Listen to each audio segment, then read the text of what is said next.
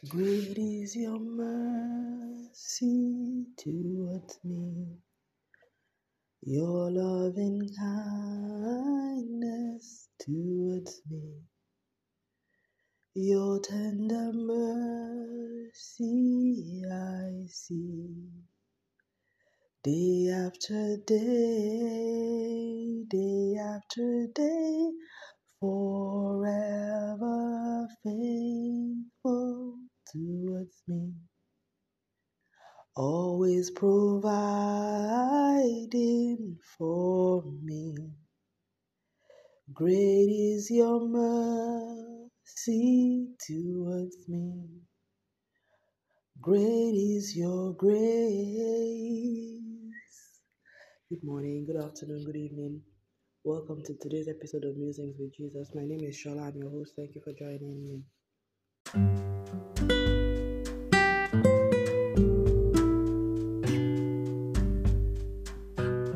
And um, yeah, hello everyone. We're officially in the countdown to Christmas. Um, it's been a very, very, um, how would I say? It's been very, it's been a really hectic, busy year for me and all that. You know, as I was about to record this message, I mean this episode, I just that song just rose up in me, and you know, sometimes. I don't know how to say this, but sometimes I feel like a fraud because I think when people see me, they see this very capable person. You know, I, I, think they see someone who she knows what she's, you know, she wants to do in life. She's very focused and all that. I don't know how I could let them realize that I am the exact opposite of all, all of that. In fact, I think the one aspect of my life that probably reveals who I would have been if not for God is the fact that I don't drive. And how shocked people are when I tell them that I don't drive. Because I think that is the one area where, you know, that, sh- that really reveals who I am. And I would, what it means is that, so for whatever reason, I started learning how to drive, uh, you know, at, at the age that most people would. Certain things happened I got discouraged by people around me, making me feel like, you know, and then I, I, I, I, never did, was able to drive eventually. I think I've talked about this in other episode, but it's probably like not likely that anybody listening now will have listened to that. So I ended up never ever really, really learning how to drive. And you know what that means when and I've moved around quite a lot. You know what I mean? I've lived in different parts of Nigeria, I've lived in different parts of the world. In all those places, I did not drive. And it wasn't easy. You know what I mean? There's some, it just wasn't easy. So you live your life, you know, whether school runs for kids, whatever it is, you do all of that without ever being able to get behind the steering wheel yourself. Means you have to be dependent on a whole lot of people, and it just affects the quality of your life. And I think anyone who drives understands the difference that being able to drive makes in your life in this modern world in which we live. Regardless of whether you own a car or not, you know, it's not about whether you own a car, it's about whether you're able to drive one. If there is a car in the driveway or you, you know, you need to drive one. So I think that's the one aspect of my life that makes you know that I am not I, I think that is the true reflection of yeah how I could have been limited if not for God in my life.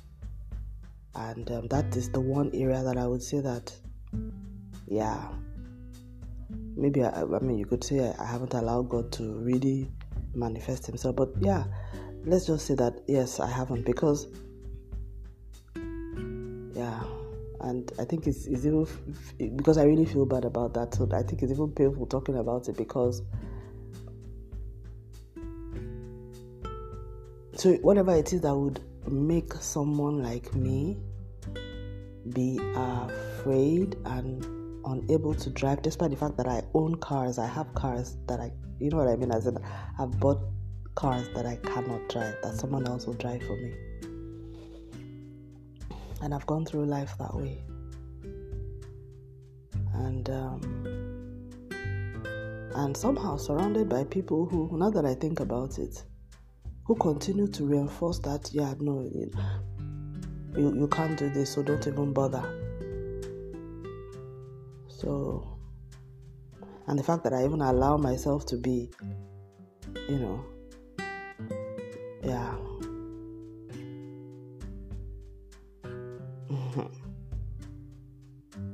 And I hope I don't pass it on to my children as well. Anyways, so what I just wanted to say is that, and I think that that's probably why that song came out to me, is that I think for a lot of people, being a Christian or following God is about so many things. These days, I hear such a transactional appro- approach to Christianity. I hear people saying things like, you know, I just, I don't know, I just, anyway, for me, and maybe, maybe, maybe my relationship with God is transactional too, but it's not trans, it's, it's, it's not transactional about money it's transactional. Fact, I won't even say it's transactional. It's just that I just need him. I, I really can't do without him. You know, it's not so much about I want something from him. I just need him. You know, I consider him.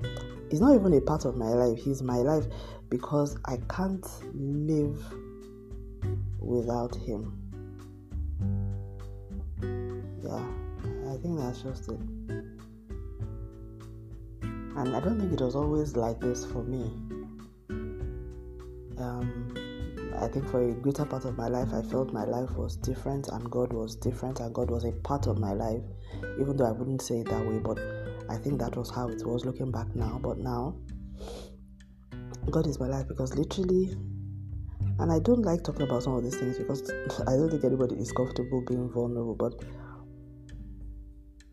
I went through a very tough time emotionally in the last three years, and, and I've had, you know, I've had challenges on and off, I think, for the last 20 years or so, but they were nothing like what I went through in the last three years emotionally. In the over 20 years, I mean, you know, childbearing years, I've had all kinds of issues, medical, you know, God has always delivered me, has always been a part of my life, but, and then of course, there were other issues as well which were on and off, ongoing, things that I felt really sad about, very regretful. You know, there were always those, oh my goodness, I wish, how did I get myself into this situation? All of that was always going on. But they were never overwhelming. You know what I mean? It's, you, you can have problems that are problems, but they are not overwhelming. The last three years, I had problems that to even call it overwhelming is not even it's an understatement. It's, I can't even say overwhelming they were just, hmm, they were threatening to sink me. In fact, it almost sank me. In fact, I sank. It's just that God did not allow me to be buried. I was overwhelmed. I was, I, I, I, I didn't know what to do. And there was nobody who could help me. There was just nobody. And I think what God, now that I think about it, I think what God did for me, or what God allowed me, was to see the world as it really is. And it was a horrible picture. And I've come to realize that the reason, the difference between the people who develop a hatred for the things of the world and are very keen to separate themselves from the things of the world, either as Christians or non Christians, are the people who life, or, uh, or whether life or God, enables them to see the world as it really is. This place is not a good place. It's not a good place. And it's, it's sad because we as Christians, particularly Pentecostal Christians, when you go to church, they behave as though this earth is heaven because people spend a lot of time praying for things in this world as though we're in a good place. This world is as close to hell as you can possibly be without actually being in hell. I mean, if you look at it, when God creates the new heaven and the new earth, that is foretold in the book of Revelation. There, there are a number of things that he uses to categorize the new heaven and the new earth. And what he says, he says, death will not be there. He says, pain will not be there. He says, sorrow will not be there. He says, sickness will not be there. He didn't even talk about sin because that one is. I, I, he probably mentioned sin, but that is not even the thing that God is even counting as a big deal. I'm not saying that he doesn't say. What I mean is that the most the celebration is that death is destroyed. The celebration is that sorrow is destroyed. The celebration is that pain. Those are the things that it, the, he, he, those are the ways in which the, the, the, the book of Revelation describes the new heaven and earth. And all those things that he mentioned, we live with it here. The fear of death is controlling everybody's actions here. Everything we do. Pain is a literal part of life. If it's not physical pain, it's emotional pain if it's not your pain, it's the pain of somebody you love or the pain of somebody else that you are reading. Sorrow, oh my goodness. We are constantly drinking from cups of sorrow. And I realize that it's not everybody that feels the pain of others. I, I know some of us, I think it's tougher on some of us because we feel the pain of others as well, just like it's our own. Sometimes I, I recognize that. But even for those who do not feel the pain of others, they feel the pain of family, of loved ones, and their own pain. So for, for so for me, over these past four years, God allowed me to see the world for what it was. I saw it. It was an ugly sight. It made me hate the world and everything that is in the world. And I'm not saying it made me hate everything that is in this life. No. Because the world is different from this life in this life, we, we have Christ, we have the Word of God, we have the blood of Jesus.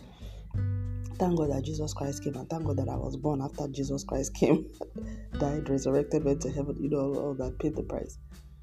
I'm, I'm glad that I was born many years after the coming of the first coming of the Lord, and the Bible was here. Everything has been given. I'm sorry, you know, very selfish of me, but yeah, Although it would have been nice to have been part of the early church, but clearly I'm not Jewish, so yeah, that couldn't that wouldn't have happened. So I'm, I'm glad for the time that I'm born in. But I but I've become realize I've become more aware that we're not only that the world is broken, it is depraved. It's a depraved world, it is sinful. The kind of things that politicians say and do and they get away with and it's okay for them to say the kind of things that you know I mean today I was reading a story of how, you know, on social media of how um, there was an immigrant ship heading for Europe, and apparently the European authorities, I don't know which of the coasts, gives information to Libyan gangs. You know, gives the locations to hostile people that they know will literally capture those um, asylum ships. I mean, those um, boats of migrants and either kill them, enslave them, or do whatever. But they know that they will definitely do whatever it will take to make sure that those people they're going to use them like I don't know what. And just because people from a continent, who by the way came to our continent many years ago, raped, stole, killed, murdered, plundered, and are still plundering our continent, they're now preventing us or people who look like us or people from our lands from taking the same routes that they did centuries ago. And the injustice continues. I'm not saying that is is okay for people to enter boats, but it was not okay for them to come to Africa, by the way. It wasn't okay for them to come and enslave us, to kill our leaders. It was not okay for them to disrupt our lives as they have up till now and they have never ever been held accountable for that. History has never, not for the slave trade, not for colonialism, never. Rather, they have reaped the gains of it and living a good life. And now turning back at the rest of us and saying, Look at us, look at what we have built. You are inferior to us. As though that whole history never happened. Literally, it's like a man that came into your house, took everything you had, took your house, took your land, took your children, took everything, came, did that to everybody in the neighborhood, became rich, and then goes and comes back later and tells the rest of you, you guys are just poor because you are lazy, you don't know what to do. He dispossessed you violently. The only thing he had was an army, he had guns.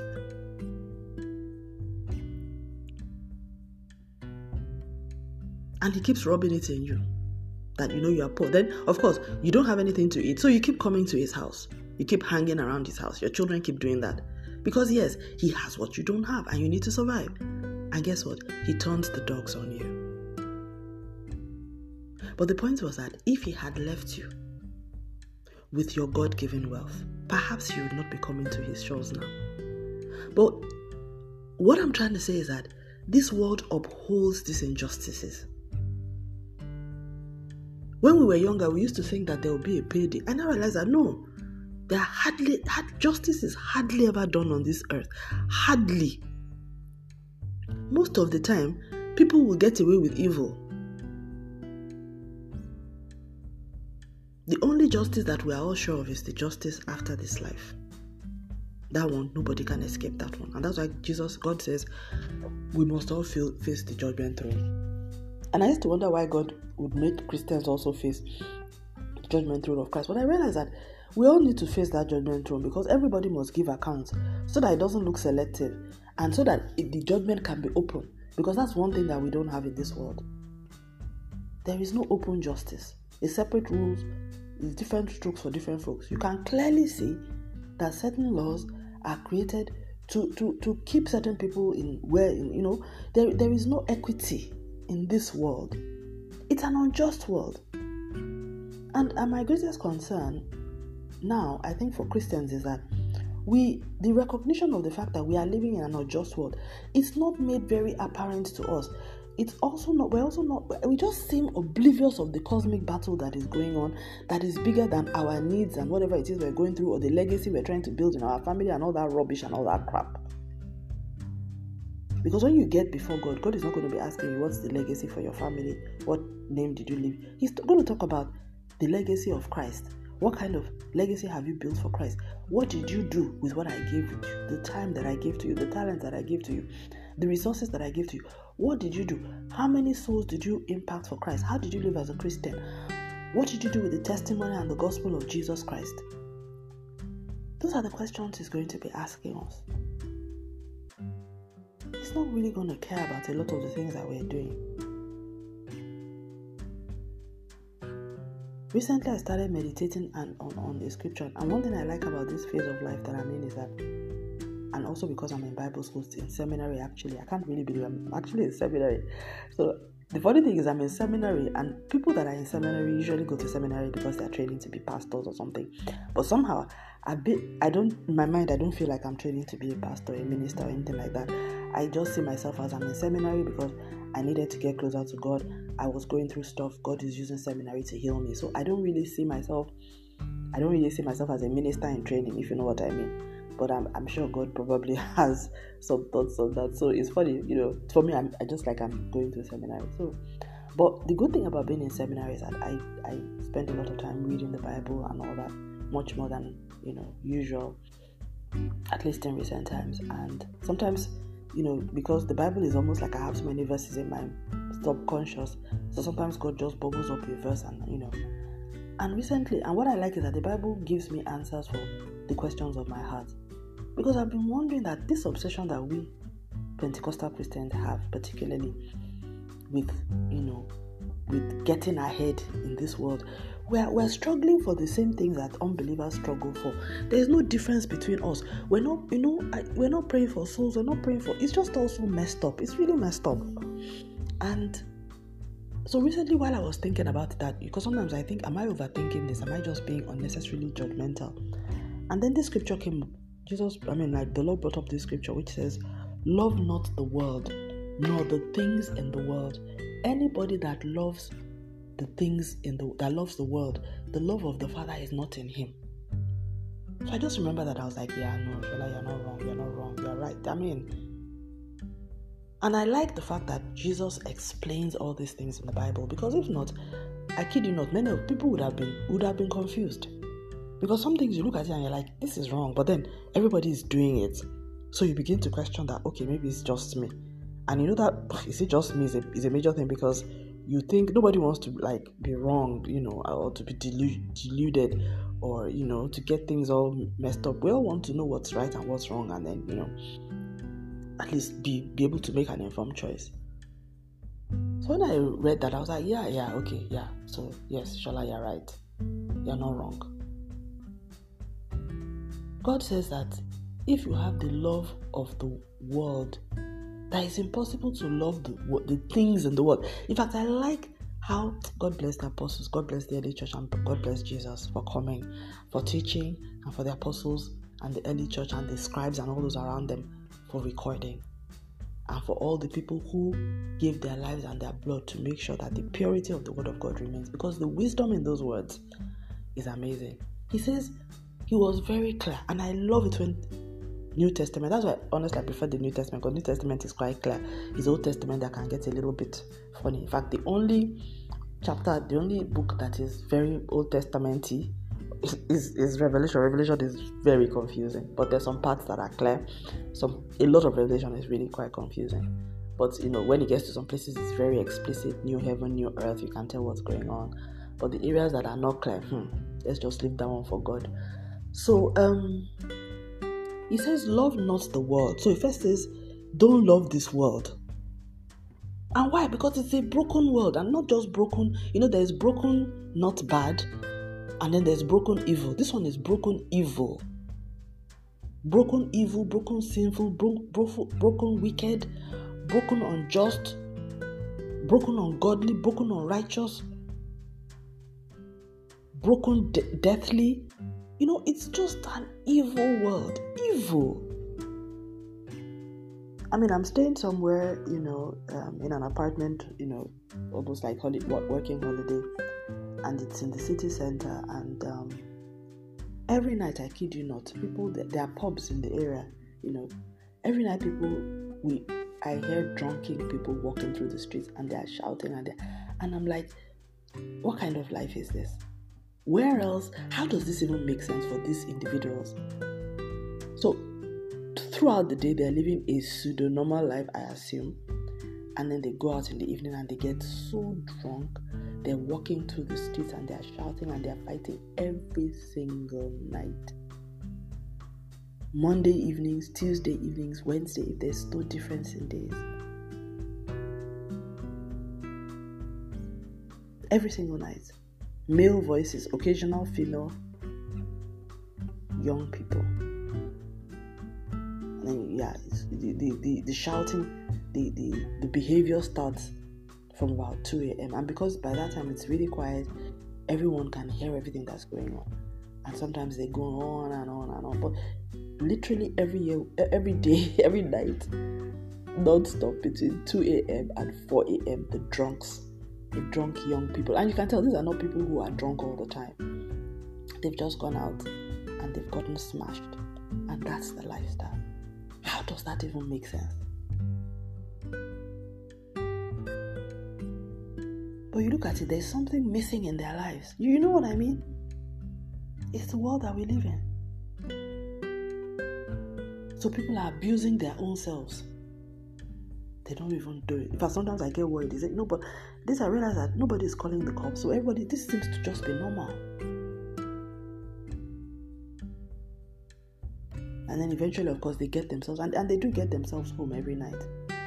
Because I, I mean, we don't wake up next morning and see the drunken people in the street. They, in fact, literally by now, you know, which is like 6 a.m., it's all quiet. They've all left. So it's a lifestyle. That's the way of the world. And it's normal. I'm sure they go they probably have regular jobs. So, this is the world that we live in. So, it's not. So, th- that scripture says anybody that loves the world, this world that you're looking at, and you love the things. I like the, I like it when he talks about the things in the world because sometimes that love the world can be a little bit confusing because John 3:16 says that for God so loved the world. So you're like, yeah, why are you telling me not to love the world when Jesus loved the world? But what God loved was the people in the world, the souls in the world. That's what that world was talking about. Which is why world can be confusing because when people say world, it's like, what are you talking about? World can be used like worldview, world can be used like the people in the world, world can be used like the earth, the trees, and all of that. So, which world are we talking about?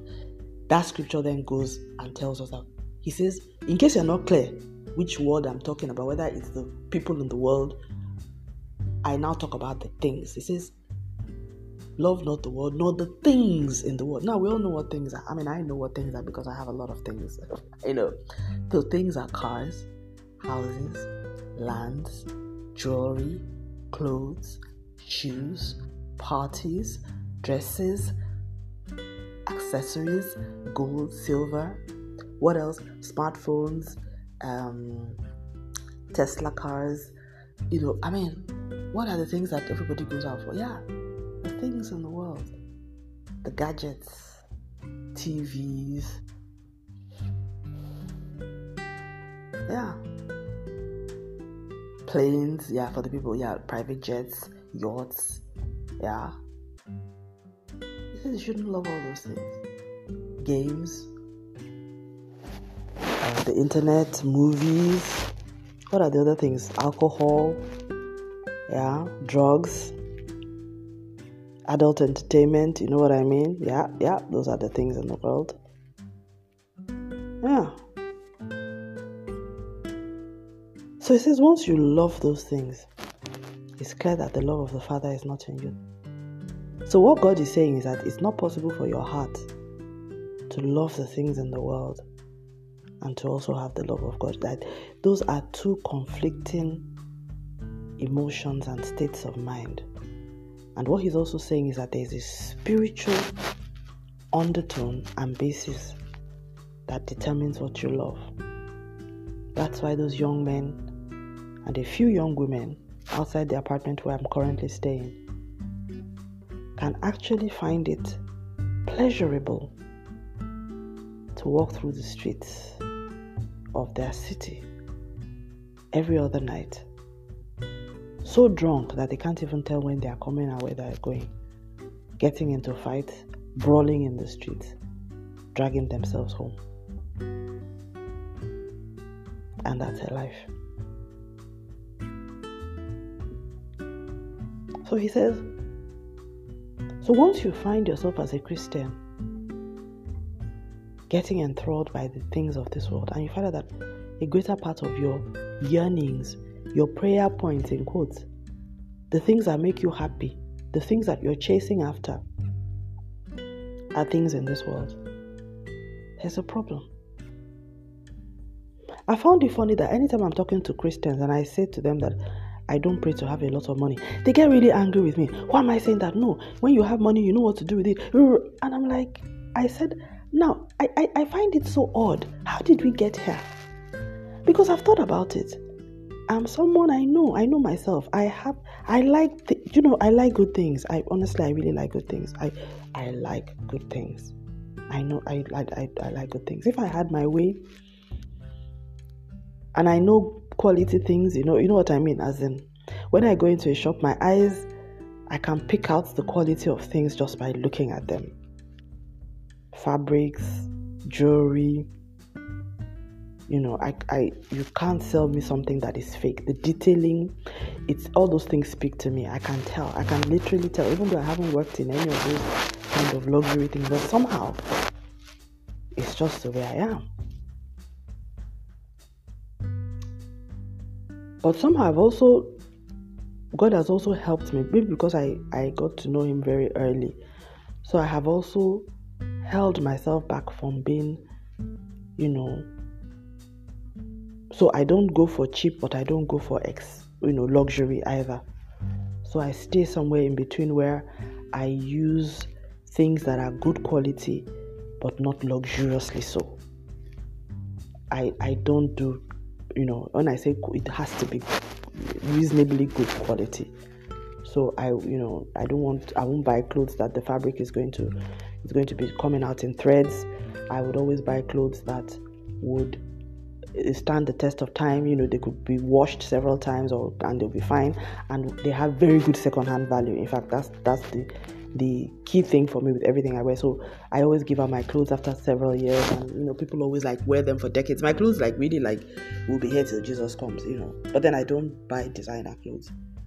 But then, as good as they can come in between, whatever. So of course I've never bought thrift clothes and all that and all those things.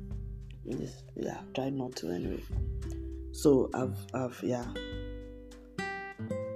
So that's really so, so I've, I've had to develop principles about how i spend money the kind of things that i buy you know limits for myself financially. Psychologically i do that. So it's not just whether i can afford something. I have principles around the things that i buy and what i cannot buy. Not because it's i cannot afford it but because it is at that point i know that it has become ostentatious for me to even want that thing. I'm, as I'm just talking, I'm realizing that this is actually what God has helped me do, and it's also helped me financially because therefore, I I still have good things, but I am not, you know, it has not overtaken my life, and it's not easy because sometimes you really like some things. Ah, the, the world has a lot of really good things because God created these things, but He didn't create them. He created it to beautify the earth and to beautify his, people, but He didn't create those things to have us. But because we're in a depraved world that is sinful, that is broken, if you don't walk that line very finely with God, those things will possess you. It's just like food. Food was given for our benefit, but if you're not careful, food will, do you understand? Food will become, will control you as it does a lot of people. The same thing with, you know, so, and, and like someone said recently, God did not create money. So money is also something that has been created because of the broken world that we're in. Because God created a world where every man's need to be met. It was the sin of Adam or the sin of man that brought us into this situation whereby we are all chasing after money. And that's really that was the curse of the garden. It says, In sweat will you till the ground. From that time, man started struggling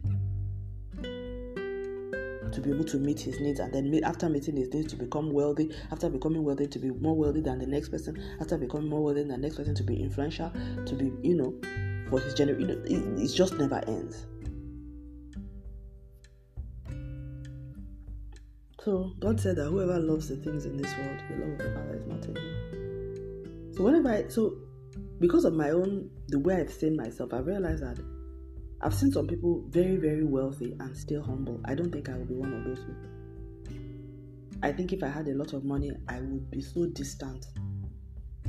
Because I, I mean, I, I, would, I would, I, Lord, I would keep, I would create buffers between myself and so many people. I know, I know that. I know.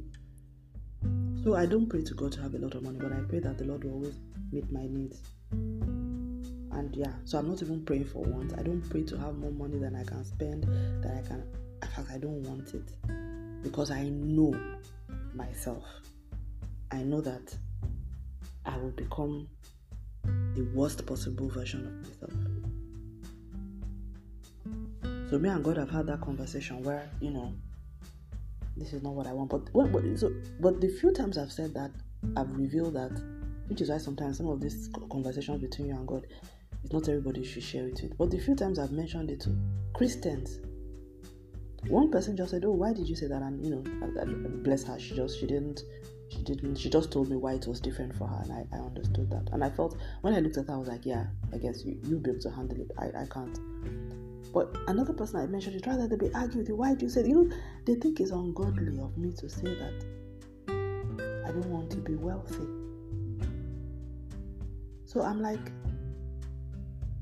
I don't want to have, you know, be, I don't want to be a billionaire. No, I don't. There's something, and then you as a Christian, you have a problem with that. Jesus was not a billionaire on earth. He wasn't. He was very far from being a billionaire. In fact, he didn't have a roof to cover his head. And I'm not saying that that means that that was what made him holy, but I'm saying there is something wrong with the thinking that says that every Christian should A, be a billionaire, or B, want to be a billionaire. Because what is a billionaire? A billionaire is somebody who has billions in their account. What has that got to do with anything in the scheme of things, spiritually? How is that even a criteria? How messed up are we? That money, money that is an invention of man. God bless the person who tweeted that and made me realize that wealth is what God creates. And wealth is not about dollars and cents. Because God Himself told us that the, the value of a man's life does not consist in the abundance of things that he has. So, wealth in God's economy is not about dollars, it's not about currencies that man created. The concept of a hundred cents, of one dollar, of one naira, and what it can buy. These are all man made creations. The concept of a millionaire is a man made creation. Money is, was created by man as a measure and a store of value for them to be able to interact and transact in this modern world, in this broken world. Money is an invention of Babylon.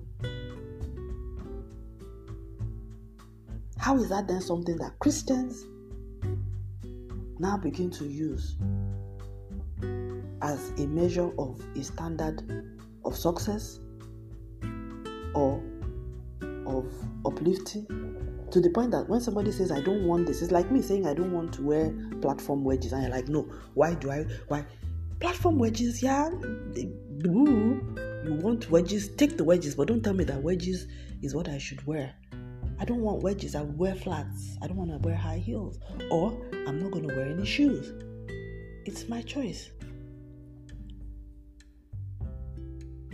So the fact that a lot of us Christians, and I've, I've seen that people are like, Shola, why would why, why why would you say you don't want money?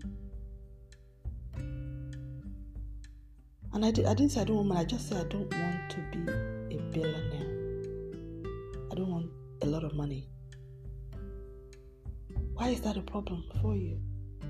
You're almost it's almost like I'm saying I don't want Jesus Christ.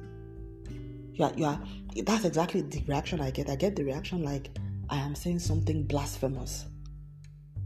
That's how you know that we are all ensnared, we are actively worshipping mammon. Because by the time you have elevated money to the status that when somebody says, I don't want money, in your ears, in your mind, you are hearing it as though the person is denying Jesus. It's clear. You are actively serving mammon, but you don't realize it.